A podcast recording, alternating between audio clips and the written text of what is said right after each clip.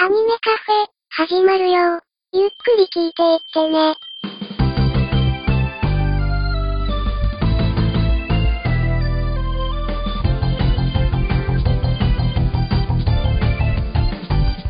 時とともに増える日のように星しずさえないように踏ん張るふっと癒し遅れてるものは僕ら空で挟む感謝くたくたにすがってたひどい傷をがあの頃に戻ってた星つえで語ろう両言はがやらきた海の風突き上げる泣きなみで語りましょう愛するキャラクターやわらかな思い出を演歌して呼び覚まそうさあどうぞお好きな席へ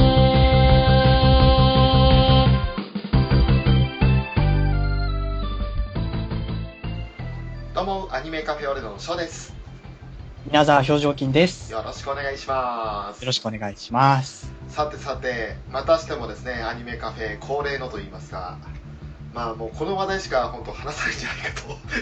かというねいや、またこの季節が来たかって感じちょっとしますいねや。そうですねなんだかんだ半年ぶりですか結構飽きましたね。はいナンバリングタイトルとしてはそうなるわけですよねそうですね。ねまあもちろん直近でね別のそのこそこう大きいツアーがあったんですけれどはいはい。はい、それをちょっと除けば半約半年ぶりということで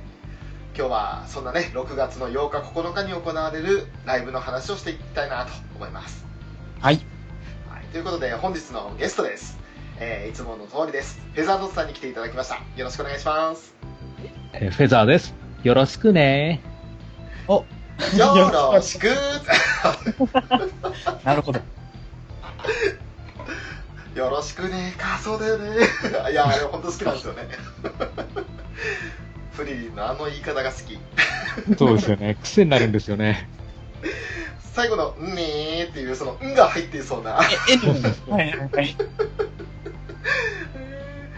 いやー、ほんと、それもまたライブ当日聞けたらいいですけれども、ね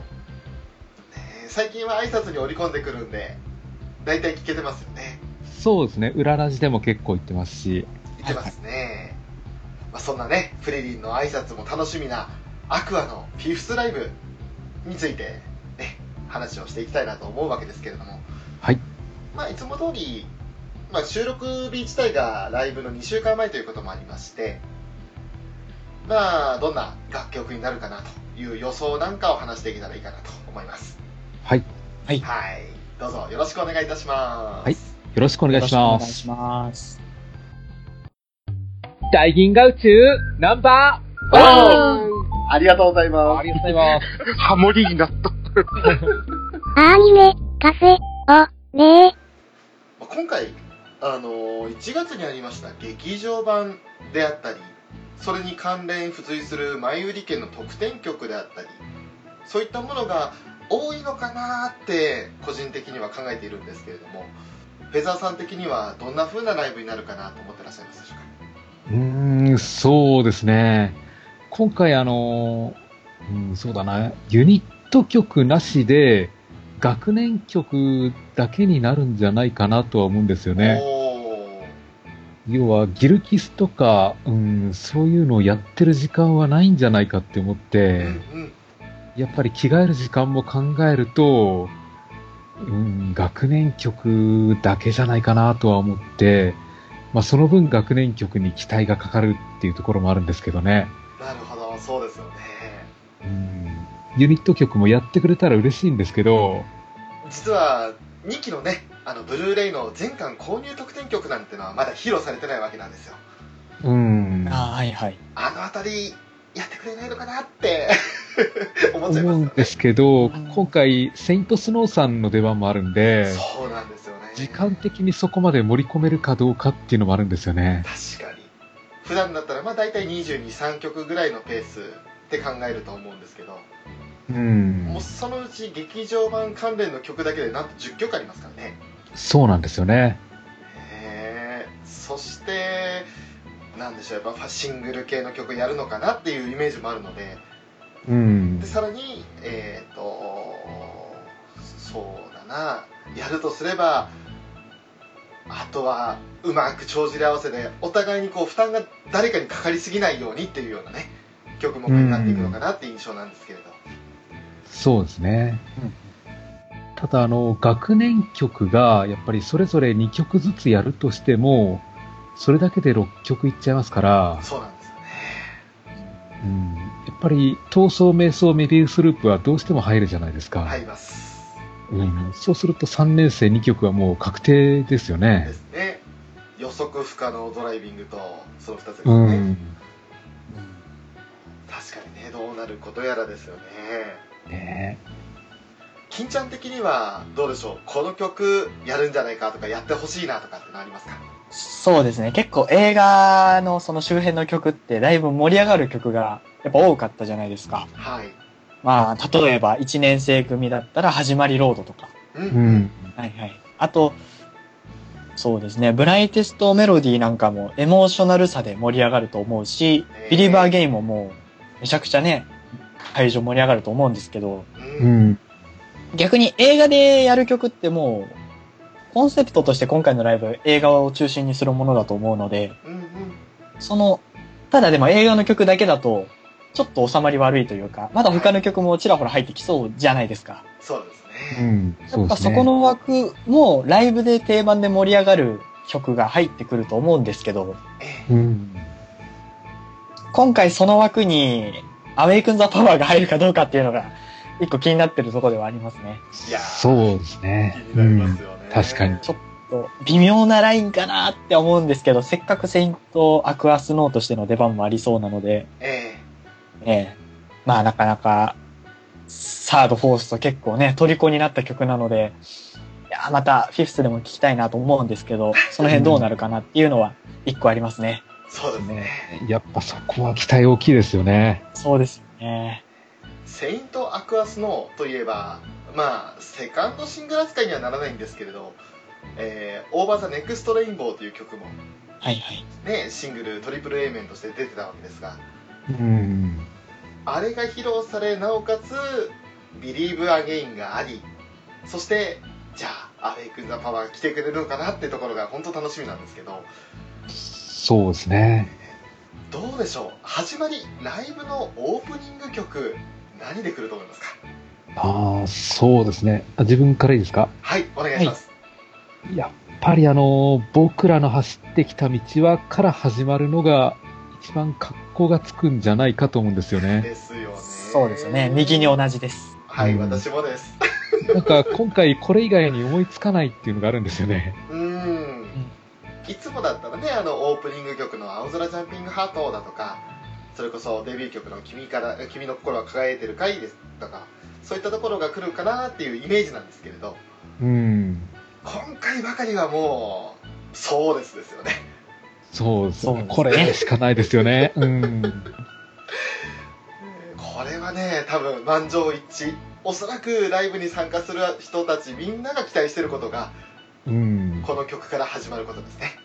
ですね。てんてんてんから始まってほしいですもん ね。うん。本当ですよねどうですよこの僕らの走ってきた道はの導入のセリフの掛け合いが入るかどうかですよね。あ今日はあの、はい私たちが伝えたいことがありますっていうのをあう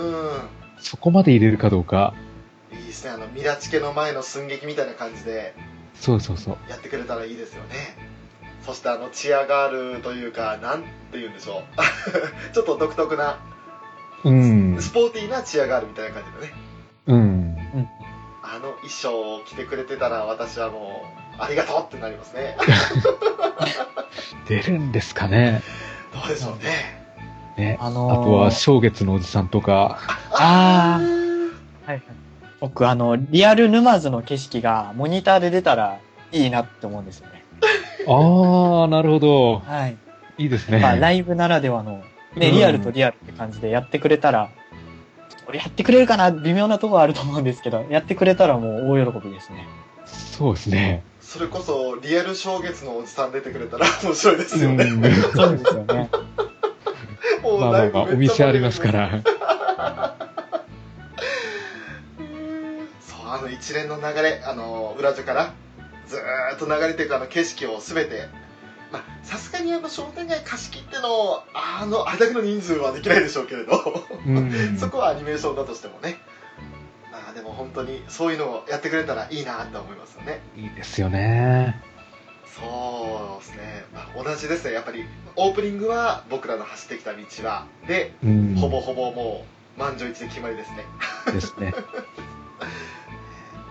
やっぱ衣装はこの僕らの走ってきた道はの衣装でやるんですかね。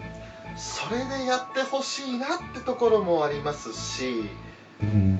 ただその次につながる曲次第ではどうなんだろうっていうところもありますねそうなんですよね。その後、まあ映画的には劇場版的には披露されるのはさっきちらっと出てた「闘争瞑想メビウスループ」になるわけですけれどうん。そうなると今度は期待したいのはドレス姿じゃないですかそうですね。そうですね。で個人的な欲望を出すとそれに G 戦場つけてくれないかなってあ、あ、いいですね。そうなりますよね。うでん。連続でね、あのー、本当は前利権の予測不可能ドライビングもあるから、そっちも披露してほしいんだけれどっていう、うん。でも、ドレスと言ったら G 戦でしょっていう、そうですよね。また見たいですよみね。たいですよね。もうメビウスループの衣装って結構、おしゃれ系じゃないですか。しっとりした感じというか。うん、そうですね。あの衣装で予測不可能ドライビングのちょっとかっこいいワイルドな感じをやってくれたら、それはそれで美味しいなっていうのは。おー。確かに、あの、ジャケット絵だとね、あのー、劇中のイタリアにいた時の3年生の服装になってるんで、もうちょっとこう、動きやすさとか、そういったところを重視してるような曲調な感じしましたけど、確かにドレス姿でも本当予測不可能なうん感じのね、う演技とか表現ができるかもしれないですねそうですね。それその曲がつながるんであればドレスの方がいいなとは思うんですけどうん、思います。ただ初っ端開幕から統一感のない衣装っていうのもんって思っちゃうので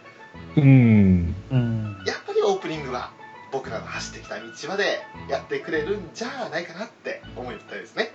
そうですね。で仮にそれだとしたらうん。その後はまあいっそのことホップストップノンストップでもいいのかなとああ、なるほど。 2曲オープニングから続けて連続でみたいな感じでやっちゃいますか。ホップストップは本当はねあのあえてみんなの私服衣装にしてほしいところもあるんですけどうん。どうでしょうねオープニングは多分あの、僕らの走ってきた道はの後は、うんうん多分これまでやってきた人気のある盛り上げ曲をやってくれるんじゃないかなと思うんですよ。うんうんうんで、3曲ぐらい立て続けにやってから、あの、自己紹介やって、あうん、そっからまた1、2曲やって、まず最初の着替えっていう感じじゃないかなと思うんですよね。で、ホップ、ストップ、ノンストップはどっかにまあ混ぜてはくるんでしょうけあうど、んどういうタイミングかっていうのはちょっと難しいですよね。難しいですよねそうですね。で、このホップ、ストップ、ノンストップのコールがやっぱり楽しいじゃないですか。そうですね今そ回うですねコールで盛り上がるのは間違いないと思うんですよね。もうみんなが果たしてダイヤちゃんのパートを歌うかどうかですね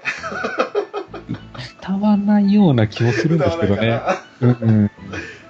どちらかというと、あの、みんながね、大好きだのところが、みんなでコール入れるんじゃないですかね。ああもう間違いないですねうん。あとはサビ前のクラップのとこですかねそうですね。あれ絶妙なタイミングあるからちょっとちゃんと曲を聴いてないとタイミングずれそうな気がしてそうそうそう。イチャコが、あの、しっかり自分で掴まなきゃっていうところで、うんパンパーンですから。そうですねそうですねじゃあそれ考えたらやっぱり2曲目3曲目あたりはそれこそ1日目恋役2日目ハピトレみたいな感じになりそうですかねあ、それはありそうですね。あー、そうですね。うんとは意外とあまり披露できていない楽曲で意外これ来るんだっていうような曲あああーこの間のジングルベルみたいな感じで。ああそうですね。フォースでもアジアツアーでもやってないような曲が来るんかね。アクアヒーローズとか。あああいいあ、とこですね聞きたい。あのファーストセカンドあたりのカップリングっていうのはいいところかなっていう感じしまですねすね。割と古めの曲が来そうな感じはするんですよね。僕らの走ってきた道はっていう自体が結構振り返るような曲だから。そうですね。うん。個人的に考えていたのはあのファーストシングルとかもいいんですけれどあえてオープニングテーマのカップリング曲おー。それこそ「ハミングフレンド」とう「ん君の瞳の、え瞳の中の冒険か」はいはい。その2つを1日目2日目で分けてやっていただけたうらん嬉しいなと思うんですけど、ああ、なるほどちょう。いどいでリアすルね脱。出ゲーム今あのリバイバルやってますんでねそうですね。そのあたりもちょっと期待したいなとうん少女以上ってフォースでやりましたっけ4曲目にやってますお、やってましたか。はいえっ、ー、とね「君ここステップ021恋になりたいアクアリウムで」その後の MC やってから少女以上の恋がしたいうん。でなあるほどんちゃんにへのキス問題が発覚してシカシューが「てめえ」っていう風になってたやつですねあ、あれか、あの時か。えーありましたねそれはやってるとするとまあ本当にえー、とそのフォースでもやってないなおかつあとアジアツアーでもやってないものうん。っていうところをちょっとやってほしいところはありますねですね。でそれぐらいが終わって多分 MC が入りましていいつも通りの挨拶があってうん。でその後に着替えがあるかそれともあのフォースの時みたいに連続して曲を披露するか連続してやるんじゃないですかね。やりそうですよねうん。でやるとしたらそこでは多分まだあの劇場版の曲は披露しないでうん。何かもしかしたら2曲やって MC やって3曲目やってる途中で何人かはけるあああ、ーありそうですね。それこそサードの時の少女以上みたいな感じではけてうんで。はけた人たちが実は2年生ですよってなったら2年生たちがその終わった後に登場して2年生曲になるとかうん。そういう流れもありそうですよねうん。で個人的にそのさっきフェザーさんは学年曲ぐらいで精一杯だろうっていうふうにお話はあったんですけど個人的に埼玉メットライフドームじゃないですかえ夏じゃないですかえ。うん。サマーな曲をちょっと披露していただけないかなっていうああ、そこでやりますか。ありですね。ねもう、シャイニンズサマーしたいんですよね、私は。うん。あ真夏は誰のものしたいですよ、やっぱりや。りたい。あれ見たいっすね、また。はいですね。ジムワインやりたいな。うんあれをやると、あの、曲自体はね、長くなるんですけれど、あの、それぞれ負担は減るんですよね。そうですね。それをやっていただけたら嬉しいなとも思いつつ、うん。でもそれをするとまたね、あの、切迫するので、おそらくは2年生曲、1年生曲の順次披露だろうと。うん。いう予想をしてでそこでもうあのやっぱりジャケット通りイタリア行った時のみんなの衣装私服衣装になってるとすれば、各学年曲終わった後にホップストップノンストップにつなげられるとそうですね。それは綺麗ですね。綺麗ですよねうん。そうやって考えたらかなりまあ最後多分2年生1年生3年生の順番でいくと思うので3年生相当負担かかると思いますけど、順番的にはそんな感じなのかなとうんですね。これだけでやっとこさ劇場版関係の曲7曲いや6曲になると思うんですよね前売り券曲だとすれば、うん。そうですね。えーその6曲終わってまたえあのアニメーションか何かうん。ちょっとしたあのコントが入りましてその後どうなるかですよねそうですね。個人的にはそろそろスリワンデイドリ来ないかなと思うんですよああ、いいですよね。。そうですよね。アメイク・ザ・パワー並みに9人で盛り上がると思うんですよねううんうんん。うんスリーマンデイドリのかっこよさをちょっと披露していただきたいなたまに久々に見たいなっていうのがありますね見たいですね。いや、今回やっぱりあの、セイントスノーをどこで投入してくるかで、そやっぱ違うんですよね、流れが。そうなんですよねややっぱりなんかアニメーション流れてあの例の函館でリアがランニングしてて衣装をセイラ姉さんが持ってきてってところからもうセイントスノーのステージにつなげていくっていう流れが綺麗ではありますよねうん、そうですね。それで「セイントスノー」が終わった瞬間にアニメーションとしてはあの羽がな沼津の楽に届きましてアあクアにつながれっていうあ、なるほど。じゃあ、ビリーブアゲインの直後にもブラメロ来ちゃう感じで。ブラベロ来ちゃう感じであ、いいですね。それはちょっと綺麗だなとは思いますよねいいですやねっ。ぱそこの流れはちゃんと再現してほしいですよね。やってほしいですよね、い今回、どうでしょう。月ちゃん来てくれますかねやーどうでしょうね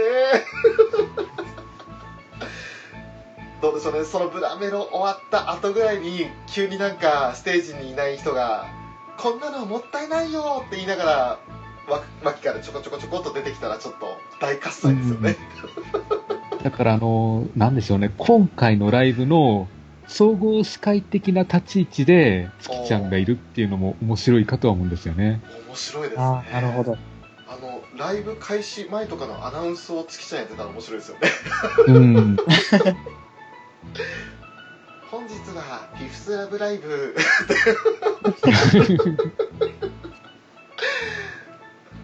いやそれはちょっと期待したいですね面白いな、 今回多分、加藤達さんは来ないだでしょうから、そうですねねうん来ないでしょうね うん。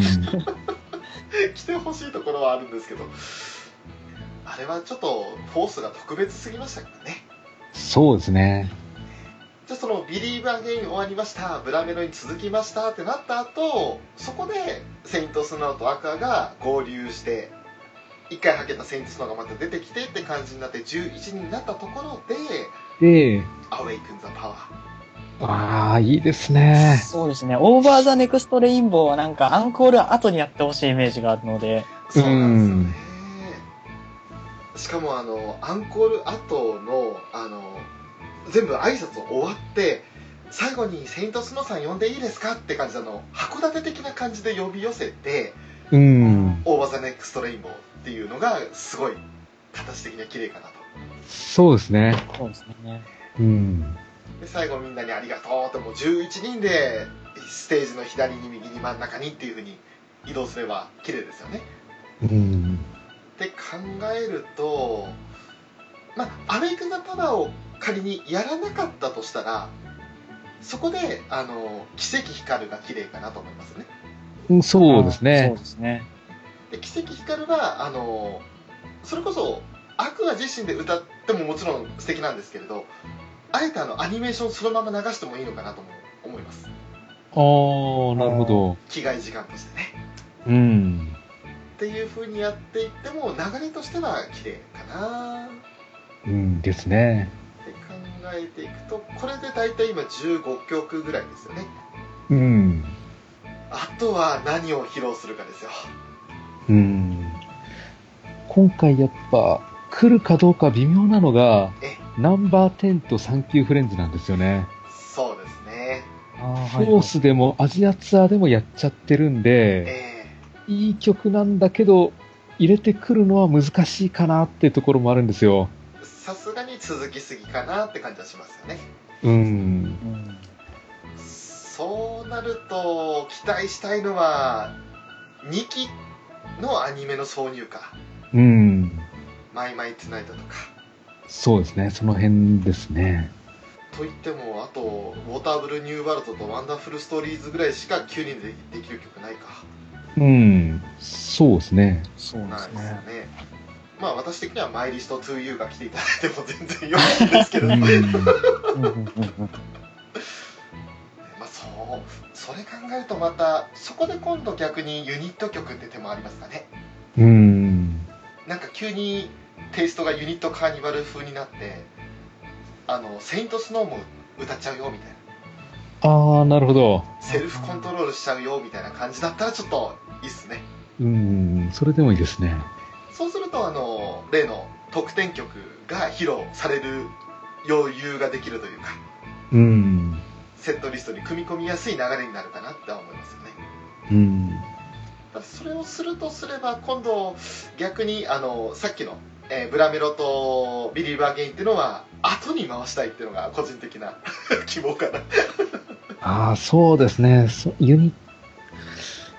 うん、ユニット曲来るんだったら、うん、そうですね。ブラメロとかは後ですね。後ですよね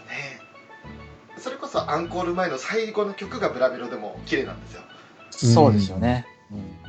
やっぱこの Believe Again とブラメロっていうのは本当に今回のライブの、なんだろう、一番美味しいところというか、い一番濃いところだとは思うんですよね。そうですねだから割と終盤に持ってくるんじゃないかとは思うんですよ。うんそうやって考えていくとなかなか難しいですねうん。これだけ曲数も増えたから何とも予想しがたいというかなんかあえてそろそろメドレー形式であのワンコーラスずつ3曲連続でやるとかああ、それもできそうですね。面白そうですよねうん。シングルカットじゃなくそれこそさっき言ってたハミングフレンド的なちょっと普段日の目の浴びにくい曲が連続でポンポンポンとうん。やっていくのは面白いなそうですね。あの、ミューズのファイナルでそういうのありましたね。ありましたよねうんはいはい。とりあえず流れとしてはやっぱり始まりの,、ね、あの僕らの走ってきた道は共通意見だし、うん。終わりの「オーバー・ザ・ネクスト・レインボー」も綺麗だねって話になったしうん。アンコール前のその、えービリバー・ゲインとブラメロっていうのがすごい形としては綺麗だねってことになったのであとは本当細かいところでそれぞれの希望ですよねそうですね。フェザーさん的にはこの曲披露してほしいなって曲って今何か思いつきますかうんやっぱあの、ウォーターブルーニューワールドは何度でも見たいっていうところはあるんですよね。あーうん。ただ、どうかな。フォースでやってるから難しいかなとも思うんですけど。そうですねうん。フォースでやってる曲今ざっと見てるんですけれど変わったのって正直あの恋役かハピトレのチェンジかあと2年生曲が変わったとかミラチケがオタブに変わったとかうエンディングんが。変わったよぐらい以外はあとは全部同じ流れだったんですよねうん。そうですね。 「君ここ01」えー「少女以上」「青空ジャンピングハート」で「ワクワクウィーク」に G 戦あ G 戦そうはやってたかなで「思いを一つになれ」もあの新しいバージョンになってあれはアジアでもやってるから多分今回やらないだろうとううん。んうー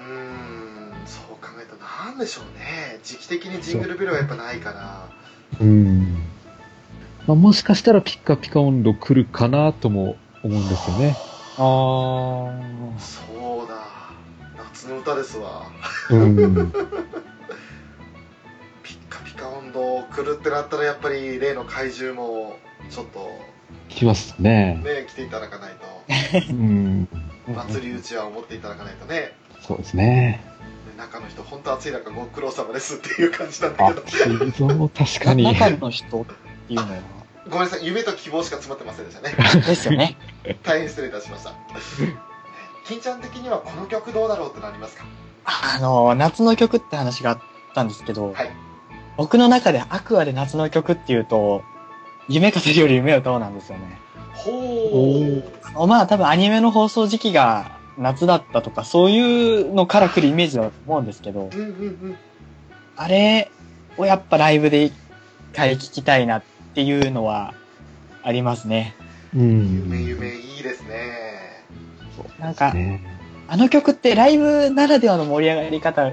があるっていうか、あの、イントロの、はい、はいっていうのとか、うんうんうん。あと、ファーストだけだっ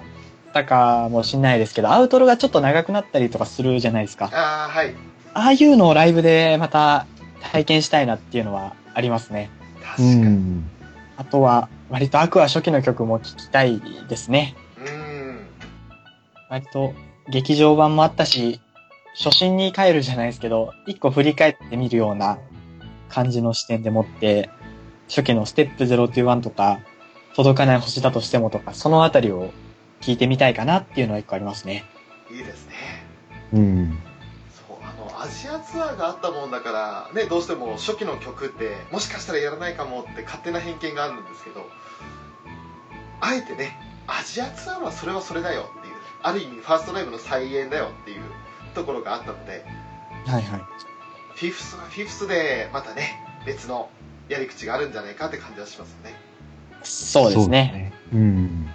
あともし「夢夢」を披露してくれるんだったら多分あの姉さんがセイラ姉さんが私もやりたいってなるんじゃないかなって気がするんですよあアーーなだっるほどて欲しい。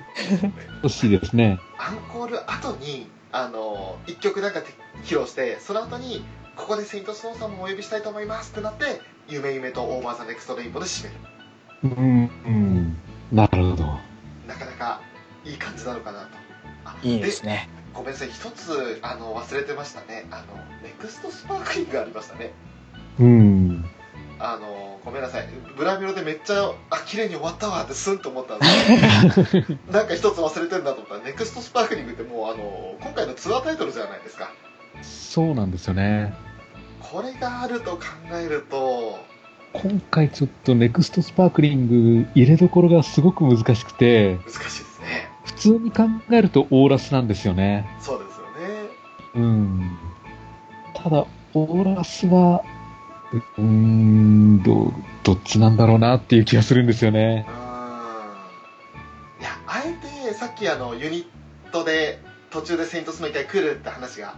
あの盛り込みがあって「ビリーブ・アゲイン」やりました「ブラメロ」やりましたってなった後にそこで一回 MC 時間に入ってで個人的な我々的な希望は「アウェイク・ザ・パワー」でしたけどうん。やっぱりそこで「オーバー・ザ・ネクスト・レインボー」逆にそこで披露しちゃうのかなとかうん、そうですね。逆に、アウェイクンザパワーが、ビリバーゲインとかの前にあっても、まあ、お話の展開的にも矛盾はしないし、それはそれでありだと思うんですよ。確かにうん。あのーね、さっきちらっと2期の挿入曲中心かなっていう話をした中で「まあ、マイマイ・テナイト」とかそういうのは OK ですけどどう頑張頑張っても「ミラクル・ウェーブ」だけはちょっとさすがに難しいだろうと思うんですよ。うん、ちょっと難しいですね。あそうのですね。利脚光みたいなやり方ができないわけでうん。思いを一つになるみたいなねどうしてもあのあんちゃんのロンダーとそしてバク転っていうのがセットになってくる曲なので彼女だったらやってやれないことないんでしょうけれどまた負担かかりますよね相当ねうん。今回はやらないんじゃないですかね。やらないと思うんですよねうん。だからその辺考えると「アウェイクン・ザ・パワー」につなげる時はもう完全にあの2期の8話9話だけうん。そのシーンだけ引っ張ってきてもう11人曲一気に披露するっていう流れの方が綺麗ですよねそうですね。いやーでもこうやって考えただけで今223曲希望曲含めたら出てきたわけですけどうん。果たしてどうなることやらですねですね。そうですね。学年曲を2曲ずつやって、えで、ユニット曲も2曲ずつやると、えはいそれだけでもう、え12ー曲と、12曲になっちゃうんですよね。それにあのー劇場版の曲が7曲あってうん19曲19。だから2曲2曲うーん難しいですね難しいですよ難しいね。ですねゆうんやっぱむ計算がない223曲で収めるって考えると難しいですねですよね。そうですね。しかもユニット曲に、セイントスノーも入れるとなると、さらに2曲増えるんで、あそれで21曲ですかほぼ埋まっちゃうんですよね埋。まっちゃいますねいっそもうアクアの曲は劇場版オンリーみたいな感じにするといっそできるかもしれませんけどうん。だから学年曲をやるんだったら今回ユニット曲はなしになるんじゃないかなとは多分そこまで着替えの回数も増やせないと思うんですよね。そうですね姉さんが所望してましたあの沼津でのユニットカーニバル2うん。それが実現した時に学あのユニット曲はやるとしてうん。思いっきり割り切って学年曲だけっていうパターンああ、そうですね。で今回のライブ終了後にユニットカーニバル第2弾発表ですってなって開催場所は沼津ですっていう風になるのが一番綺麗ですねああ、それいいですね。 そうですね。でも沼津でやるとしたらキャパちっちゃいだろうなそうなんですよね。あんまり広い会場がなさそうなんで。あの10月あたりに新しいあのララポートでしたっけうん。が沼津にできるって話は聞いたんですけど別にララポートにライブ会場はできないですよねそうですね。そうですね。できないですキングオブねモ。ールですから。うん。ただあの屋外的な場所がもしできるんであればねああ。ちょっとありなのかなって感じはするんですけどいやたたださすがに10月できてその後やるとしたらまあ冬だしなって感じするんで結構厳しいですかねね。まあ、富士急ハイランド野外ライブとか、はあ富士急あとはまあさすがにまた函館までってことはないと思うのでうん。そうですね。さすがにねだからまあちょっといい感じの規模の会場でねそれこそどこでしょうまたアジアツアーのあった幕張メッセでもいいですしあの辺りぐらいの規模でまたやっていただけるといいなって感じしますねうん。ですね。それ考えるとうん本当に割り切る型かいろいろ詰め込んであたふたしちゃう感じかってところになるかはちょっと楽しみですねうんですね。そうですね。いや、今回やっぱりあの、ブラメロの衣装どうなるかっていうのはやっぱ気になりますよね。気になりますねそうですね。いやもちろん完全再現をね願いたいですけれどもうん。だってもうツアータイトルツアーキービジュアルに載ってる衣装ですからねそうですね。私あの僕らの走ってきた道はの再現をやっていただくよりもそっちを優先してほしいなって感じのうん、そう思いますね。私服衣装もなかなか大変でしょうからじゃあもうブラメロに集中していただければっていううん。してほしいであすごめんなね。さいブラブラメロじゃないですねあの私言ってたのは、えーごめんなさい、えーネクストスパークリングの衣装です、ああ、はいはい。はい、でブラメロももちろんやってほしいですねうん。ネクスパの方はだって片翼の天使ですよですよね。 3年生に至っては両方ありますけれどもただねあの天使の衣装は着てほしいな あうん。うんですね。あともっと言うならあの最後6人であのアクアサンシャインってやってミューズでもやってたようなあの引きの絵、うん。あれはいをはい。ちょっとあのアニメーションで流してから本番に入るっていうあうんのアニメーションは欲しいですね、うん。私ミューズの頃から個人的にあのシーンが大好きですあ なるほど。そうですね。そっか。確かに、あの、ネクストスパークリングの雰囲気考えるとはい、アンコール前のラストの曲かなとも思うんですよね。ああああ。意外とですよあの、うん。フォースって奇跡的なダブルアンコールがあったじゃないですかえはい。意外とあえてダブルアンコール意図的にしてくるとかえああ、なるほど。あもうどうせお前ら言うやろ悪はってっていう それを見越してのアナウンスじゃ書けないからちょっと悪はってコールしてってってオーバーザネクストレインボーを歌った後ネクストスパークに締めるようん、なるほど。 5分ぐらい着替えの時間ちょうだいっていうああ、声だけ壊さないようにアクアコールしてくださいっていうパターンもちょっと面白いなとうん、そうですね。そうするとアクアあアクアじゃなくてそのアンコール入る前の終わりはビリーバーゲインの、えーブラメロで一回終わってアンコール始まってオーバーザネクストレインボーで終わってあれネクスパやってねえぞってみんなが感じた時にもうアンコールが絶対出るんですようん、そしたらもう運営側として見ればよしっていう感じですよねよし。ですよね。うん、あーこれは思うようにお思った通りにみんな食いついてきたぞうん、じゃあネクスパの衣装を着替える間一生懸命コールしてくれっつって っていう流れは結構面白いですね。ああ、そうですね。そうですね。ネクスパの前に、古畑さん MC やってくれないかな、ちょっと思うんですけどね。ああ、いいっすね。それいいですね。新生アクアを見てってくださいってね。はい。あれが聞けたらもう、ね、満足ですよ。まあ、そうです ね。 うん、でもあのパートはなんかアニメーションでやっちゃいそうな気もしますね。ああー、そうですね。うんうんあ。。そうすれば我々の負担も減りますね。うん、アクアコールを5分連続でやるよりかは、3分やってからのアニメーションの方が負担減りますね。水星アクアを見てくださいをやって、あの、楽屋裏で6人でアクアサンシャインっていうのをやるのを、あそこまでワンセットでアニメでやっちゃえば、綺麗まあそういう流れになるんじゃないかなと。逆にそのアクアサンシャインのところだけ急に音切れて、あの、生声でっていう手もありますよね。ああ、いいですね。もうステージに6人出てきてましたっていう感じで。うん。うんあ、やばい。あ、ちょっと感動してきた。もう想像だけで感動してきました。そっかじゃあ、総合的に考えて、やっぱり我々が注目するところは、この劇場版の曲がどのタイミングで入ってくるかが、やっぱり一番の注目ですね。そうですね。そうですね。うん。まあ、骨格をなす部分ですから、そのタイミングがどうなるか。うん。えーこの今、予想会自体は、まあ、おそらくライブの数日前から1週間前には配信されてるはずなので、それと実際のライブ後のやつがどれだけ合ってるか、うん。えーそのあたりはちょっと照らし合わせて楽しみたいなとは思いますね。ですね。そうですなね。んか、フォースの時もサードの時もなんか、合ってるような合ってないようなって感じでしたね。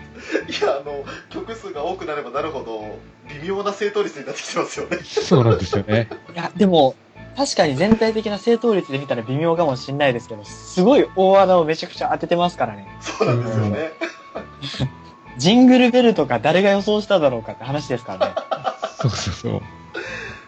これ出るでしょ時期的にちょっと早いけどとかって言いながらね。うん。本当に出たって思いましたもん ね。はーってなりますよね。まあ、外れたら外れたで楽しいんですけどね。そうなんですよ。そうです基本的に何披露されてもいいんですよ。そうなんですよね。それが特に自分の好きな曲ならなおよしだし、うん。ねえ好きじゃない曲っていうのは今日ないんですけど、 そうそうそう。だからもうね、いや素晴らしい曲をちょっとまた、それこそあのーシンクロパフォーマンスがね、また一段と増してると思いますから、うん。その凄みの増したパフォーマンスをまた見たいなと。ですね。そうですね。で、今回の舞台なんですけど、はいまあ、この前、あの、翔さんと会った時にもちょっと話したんですけど、はい、もしかしたら、あの、スペイン広場の大階段みたいなモチーフで来るんじゃないかなとも思うんですよね。そうああ、なるほど。うん前。回のあの、港風のみたいな感じの。そうそうそう。灯台とかイメージしてて縦から見たら怒りみたいな形にも見えるねっていう話もありましたもんねうんはいはいそうですね。メインステージに大階段をあしらえて、で、虹をつけるんじゃないかなとも思うんですよ。そうですねあーなるほど。であとは、まあ、小道具的にはそれこそ3年生のあの橋うん。あっち行こうか、こっち行こうかのところのあの橋とかあんなところを再現してくれるとちょっと面白いですし、うん。まあ全体的にイタリア色強めの方がちょっと劇場版的な色合いが濃いと面白いですね、そうですね。まあ、なんて言ったってメットライフドームですからねうん。軽くもう立ち見席まで開放するって話ですから4万人はまた入る規模ですよねうん。それ考えたらねどうなることやらですよですよでね。すよね。ちなみにあの今回私ショーだけはまあねあの私の地元の方でライブビューイングをするわけですけれどもはい。はいあのフェザーさん金ちゃんそして今この場にはいませんが浦さんのお三方は、えー実際に現地に行かれるんですよねそうですね。そうですね。はいどうでしょう、あのー実はまあ収録日的には今日5月26日ということで、えー、席のガチャの日だったわけですけれども、うん。はいもうどちらの席になりそうかって分かりましたかあ、はい。えーっとですね、私はデイ2なんですけども、はいえーっと、一塁側ですね。一塁側ですか一塁側のスタンド席です。おおはいはい。一塁側のスタンド席ってことであのー場所にもよりますよねその本当に真横なのかそれともステージから一番遠いけれどあのすごくいい席なのかうーん、どん、どのあたりでしょうね。あの当たり席ってあるじゃないですかあの、うん埼玉メットライフドームのバックネット裏と言われる場所がうーん、めちゃくちゃ座り心地がよろしいですよ、 そうですね。えー私も座らせていただきましたけれども一度で真正面にねあのみんなそのキャストがメインステージで歌って踊ってくれてる時は正直見えないんですよ本人たちは、うん、うんただあのスタンド席にはねトロッコが来る可能性があるわけですよそうですね。そうですねだから、ジモアイみたいなトロッコが来てくれれば、すぐ真正面を通る感じになると思うんですよ。その可能性が高くなりますよねうん。あとはレッドジェムウィンクとかねあーそうですね。ねあんな感じのあの箱からピョーンっていうのがあったらもう「はあ振り渡さんや!」ってなる、ななりますね。絶対なる。そうですねありますね。えー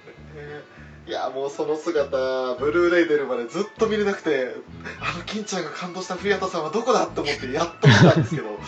まあすごかったですねあれは盛り上がるわと思ってあれが5メートルとない位置に来るってなかなかないですからね。ないですよねうん、いやほんとね私の時の自前もそうでしたけどあれは嬉しいっすようん。うんあ目の前しかしかしこれ誇張でもなんでもないですからね。いる本当ねなりますね。いやー素晴らしいあーあれは素晴らしかったですねうん。あの時が多分主歌集に当時最接近した時ですねおお。名古屋の時あでも名古屋の時の方が近かったは近かったのか距離的にはううん。んなんかまあ大体3メーターから5メーターぐらいの距離なんですよどっちにしても、ええ。だからまあうわーと思いましたけど、まあ、その後ねあの札幌のあのファンミーティングでね塗り替えられましたけど、そうですね。あの、お見送りはやっぱ近いですよね。 あ本当別名読み送りというねうん。あれはもう2メーター先ですからうん。柵が煩わしいっていうで主歌集はそのお見送りが一番近くてでアイニャとリキャコはその後あのつい先日1月の26日だったかなにうんあの旭川であったファンミーティングがあったんですええ。あの要するに札幌が地震で延期中止延期になりましてうん会場を変えて旭川でやるってなったやつなんですけど、えーその時の Day2 の夜公演の時に私はあのアイニャリキャコとは、えー隣の人1人挟んで隣におお。だから距離にしたら1メーター以内ですねすごいですね。その目の前をあの大きなあのギルティギルキスフラッグを持って通ってくれたので うん。そこでもう「アイニャちっちゃい」ほんとちっちゃいなあの子と思ってえ147えー、ってなってなりましたねねえ。いや、アイニャ、あの、腕があんな短いの驚いちゃって。つい先日のニコ生でアイニャ一人がこう腕上げてるのは、まあまあまあと思ったんですけど、うん栗畑さん上げた瞬間に、えっってえなりまー っしたてね。なってえって。でもっとしかし上げた瞬間に「はっ手長猿」って長いっつっていやしかしもともとあの腕長いとはずっと言ってましたけどね うん。まさかあそこまでとは思いませんでしたねそうそうそう。手のひら一つ分以上長かった気がしますようん。クリシリーズ3人身長そこまで変わらないのに、うんあそこまで腕の差が出るんです ね。本当ですね そうですね。さすがのシカシュウも自分の腕の長さに笑ってましたもんもう分かってましたね。めちゃくちゃ長い人とめちゃくちゃ短い人がいたから、うん何が正しいのかよくわかんなくなっちゃいまそうしそたうね。そう。身長的にはさほどシュカシュと変わらないはずのリキャコがチビーズ逃れをしてるっていうねうん。そうですね。いやでも本当そうやって考えるとすごいですよねあのアクアの身長差っていうのがねですよね。え一時期あの一番背の高い金ちゃんはなんか180あるんじゃないかっていう謎の噂が出てましたけど さすがにそこまではっていこれうはさすがに。よくよく考えたら165、6でしたっけですね。ね、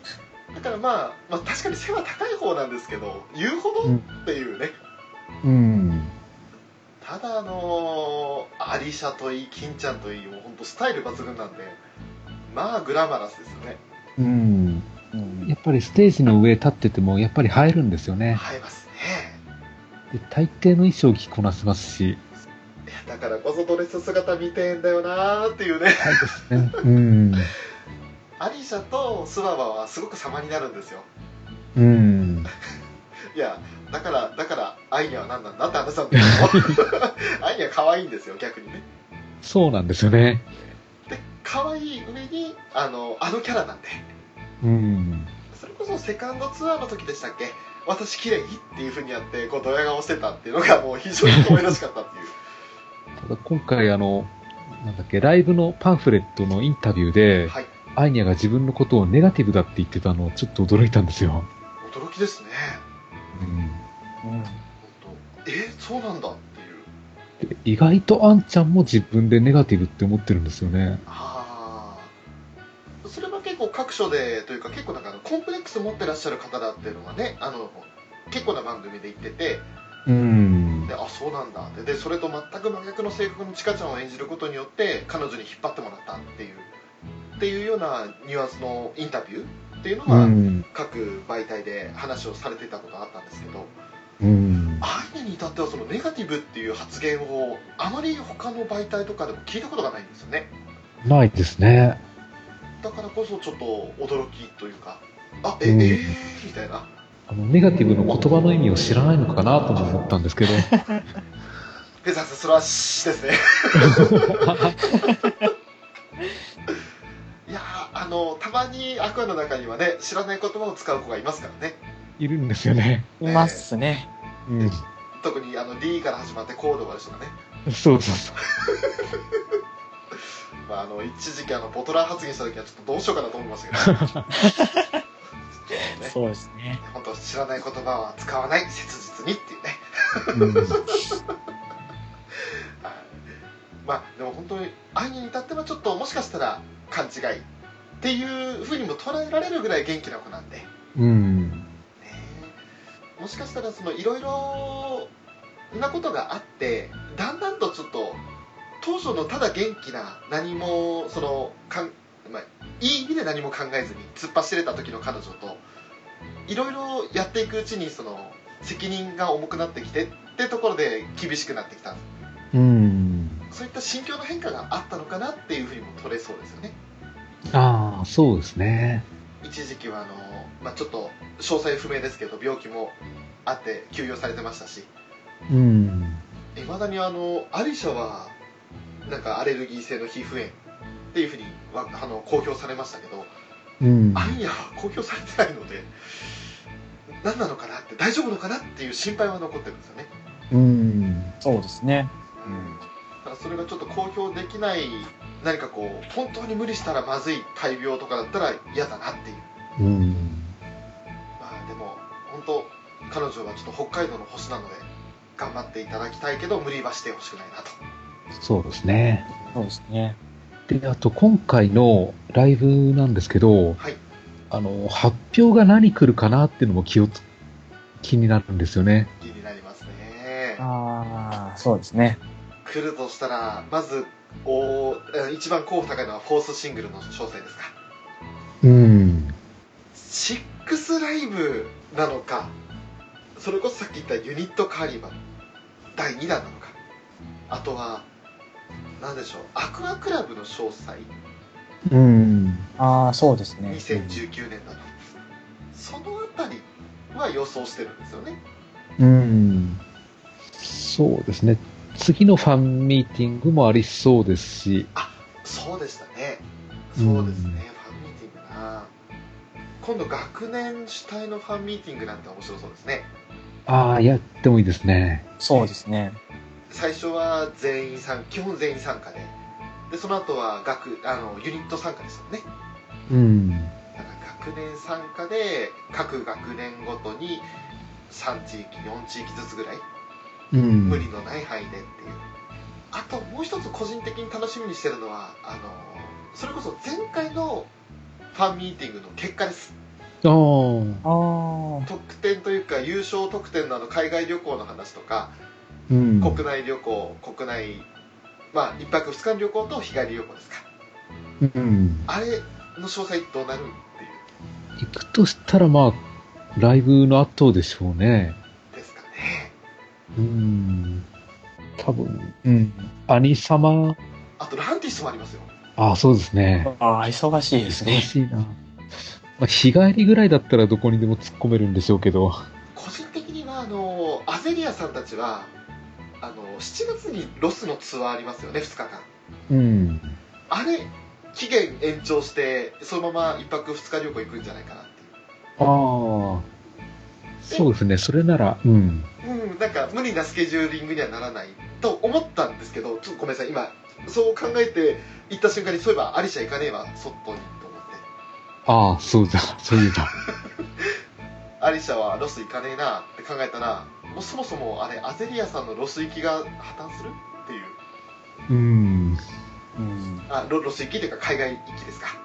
どうなんでしょうね。なんかおおおーってななりますよねうん。いっそのことなんかそのそういう諸事情で繰り上げ当選でシャロンが海外行きますみたいな、うん難しいですわかんないでね。すねだからその辺もちょっとどうなるかですねうん。何してもその発表すべきことはあの続報をお待ちしてますっていうのはたくさんあってうん。で正直あの5月30日の特番の話がなかったら俺スクスタの話も出るのかなと思ったんですああ、そうですね。ああ、はいはい。でもライブの1週間いや10日前に特番があるってことでそっちでスクスタの情報来そうなんうん。でねリリース日はともかく続報は全ねく聞かないですね、それは。いや本当ですよねだってあれ発表されたのセカンドツアーですよねうん。もう丸2年経ちますからねやばいです ね。丸2年か。その間になんか突拍子もなくプチグルが出たと思ったらもう今月末で終わりますからうん。おおおうみたいなね 出た当初から「つむつむのラブライブ版だよね」って言われてましたしねですね。何かしら著作権的なものに引っかかったんじゃないかなっていう気はするんですけれど多分単純にユーザーが少なかったんだと思うんですそよん。な気がしますね。まあとりあえずダウンロードしたけどアクティブユーザーが少ない感じはしましたねうん。まあでもそのあたりですかね来るとすればですね。あとは金ちゃん的には何か気になることそのライブでこんなことあるんじゃないかとかってありますかまあ大体今出たのが、まあ知りたいし、わかるんじゃないかなって思うんですけど、やっぱり、スクスタはプロジェクトのこう、大きなね、節目にふさわしいようなコンテンツだと思うんで、なはるべく9年目の今年に出してほしいかなっていう感じではありますよね。うい、ん。それこそ大事な6月30日でしたっけはい。発表会に。あのアクアの記念日でもあるし「ラブライブ!」の記念日でもあるわけですよね確か6月あごめんなさい 5, 月30日であれ違う違う違うアクアの記念日は6月30日かうん。ラブライブ的な記念日が5月30日ですねそうですね。ちょっとまたあのごっちゃになりましたその5月30日の発表とともにもう今日からねアップストア Google プレイでダウンロードできますみたいになったらちょっと殺到しますねきっとねそれが最高ですね。もう最高と言われたいよダンスなのダンスなのしたいよねそそれが、まあ確かにね、その展開だったら小躍りするんですけど、 なかなかそういくかどうかっていうのは。確かに多分また、事前登録制にして、ええ告知をバンバンやって、うん。広めるんでしょうね。ああとそうだ、スクフェス感謝祭の話が全然出てないのは気気になりますね。ああ、そういえばないですね。 2019はやるとは決まってるんですよねうん。確か、あれ場所ってサンシャインじゃなくなりますよね池袋じゃなくなりますよね去年は、えっ、と、ビッグサイトだっビッグサイたトでし気たかはい。ちょ今年もビッグサイトかなだと思いますね。やるとしたら、やるとしたら割。と広めの会場じゃないともうできないと思うんで。そうですよね、まあ、あとサンシャインでのちょっと動物園化がひどすぎたので多分元に戻ることはないですよねうん。ねユニカビジョンもだいぶ規制されましたから、う、やろうんとそうで思えすね。ばやれるんですよね彼らは、うん。まあ、その辺もちょっと期待ですねですね。どんな発表があるか、ダディです。そうです金ちゃんです。 3人合わせてアニメカフェ、モビル放送局よろしくね。ああ、アイドルみた い。あ本りがと当うごのざアイますドルみたい。楽しい。アニメ、カフェ、お、ねえ。ということでエンディングですはいはい今日はですねま、えー間もなく、まあ、収録日的には、えーあと2週間と迫りましたフィフスライブのお話しさせていただきましてああでもないこうでもないと、ね、私どものまた予想をさせていただきましたけれども、えーまずはフェザーさんいやーもういよいよ盛り上がってきましたね。うんうん、で、あと気になるのは、あの、ブラメロのサイリウムの色替え企画が動いてはいるんですけど、はいどこまで広がるかっていうのもちょっとき気にはなるんですよね。あれちょっとまだそれ自分チェックしてませんでしたまあ、一部のファンの間で、あの、話が広まってるっていう感じなんで、ああそうなんです多分ね拡散率は低いと思うんですよ。あ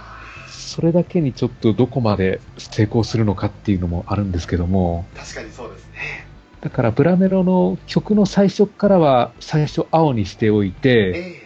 えで、日が昇ったところでみかん色に一斉に変えるっていうのをえあーやろうとしてるみたいなんですよ。確かに綺麗な感じですねうん。ただそれはあのワンコーラスだとすごく綺麗に入るんですけど果たしてそのフルフル尺でやるとするとどうなるんだろうっていうそうなんですよね。それがちょっと広まらない要因にもなるんですかねうん。でまた元に戻すのかいっていうのとそれとも2番以降はおのおの好きな曲に好きな色にするのかいっていう多分まあ変えてそのままだと思うんですよね。感じですあの、アップはあの、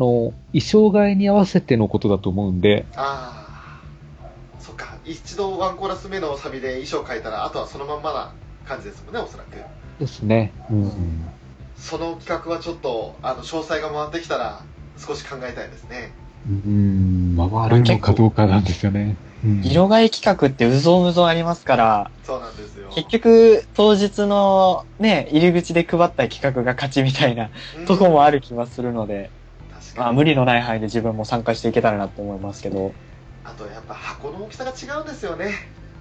あとうん参加する人たちのその意思の統一感、うん。まあ、なんせ今までその色替え企画って最初に成功したの全て韓国なんですよ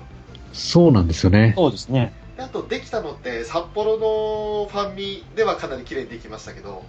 あと他のファンミ会場でどうだったのかっていうのはちょっとよくわかんないのでうん。箱の大きさ的にはもうメットライフドームで統一するっていうのは相当なことですよですね。だそかのあらたりそこまで難しいと考えると、ミューズのスノハレってやっぱりすごいことをやったんだなって思うんですよね。いやあれはすごいことですよそうですね。えげつない光でしたよもういまだにあのファイナルライブのやつ見てちょっとドキドキしますもんですよね。あれはあれこそその誰かがし指示したわけでもなくて自然発生的になるべくしてそうなったっていう進化の過程ですよねそうなんですよね。そう人間ってやっぱりこうなんかいやそれぞれが楽しむんだからいいじゃないってなるのが普通でうん誰かに指示されると面白くないですからねですよね。だから一緒にやりましょうって誘い込むのは誘うというか提案するのは全然あのいいことだしむしろご苦労様ってなるんですけどそれを強制することはできないんですようん。だからほんと素の葉であんな風になる曲がもし今後アクアでも出てくればそれこそミラチケとかかなうん。ただミラチケもいまだにまばらですからねですね。難しいですね難しいです。さて、きちゃん今日の収録いかがでしたでしょうかそうですね。やっぱりこう、今までもサードとフォースで結構予想会みたいなのやりましたけど、はいやっぱりこの、ね、さっきもちょっと言いましたけど、予想するくだりが、やっぱ一つ大きい楽しみになってるなっていうか、え予想してからこそライブで行った時の驚きとか、あ、予想通り来たこれっていうのの、その嬉しさみたいなのもあるので、やっぱ、これは、そうですね、ライブこれから今後もやるときはまたこういうことやりたいなって、この回、こういうタイプの回撮るたびに思いますし、これを聞いてくださってる皆さんもやってほしいなっていうのは、一個ありますね。えそうですねそうですね。うん。同じように実際にその場に参加する、まあ、もちろんライブビューイングも含めてね参加する方々が、自分だったらこういう瀬戸りになるだろうなって予想した上で挑むともちろんあの楽しみが倍増するしでっていうかがっかり感はそもそもないので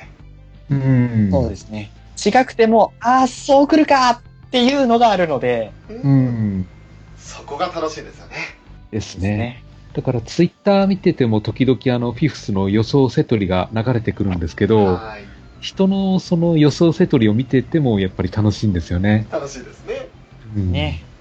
ああなるほどこういう曲の流れ考えてるんだねっていううん。でそれがこれまでの経験上ねあのあこの時のライブでこういう流れあったから全然違和感ないねとか今までのライブの流れ的にこういう風に締めたら気持ちいいねとかそういうのが、まあ、この3人の中でも共通認識があるのでうん。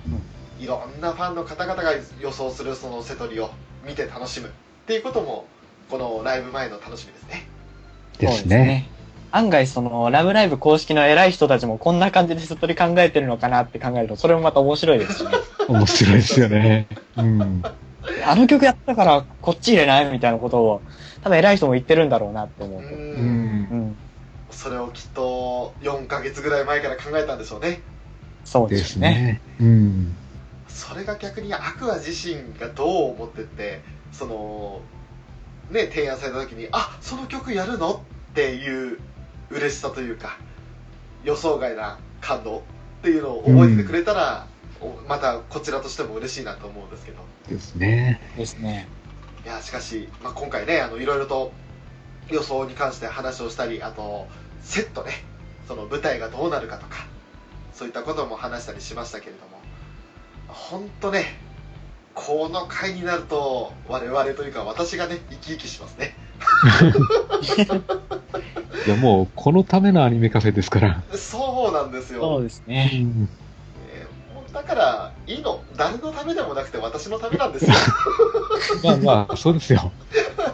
本当いつもこれに付き合ってくれてありがとうございますあいえいえ。いえいもうだからアニメカフェはこれからもアクアがある限りラブライブがある限り永遠に不滅かなと思いますねもうどっかの巨人軍と違って感動のかけらもないですけどそんなこんなで今回は、えー、フィフスラブライブネクストスパークリングの予想をねさせていただきましたけれども果たして6月8日と9日埼玉メットライフドームでどんな奇跡が起こるのかとということで楽しみにしたいなと思ってます そうですね。え。ですね。ということで、えー本日も「ラブライブ!」のお話をお送りさせていただきましたアニメカフェオレのショート皆沢表情筋と、フェザーノートでした。ありがとうございましたありがとうございました。た。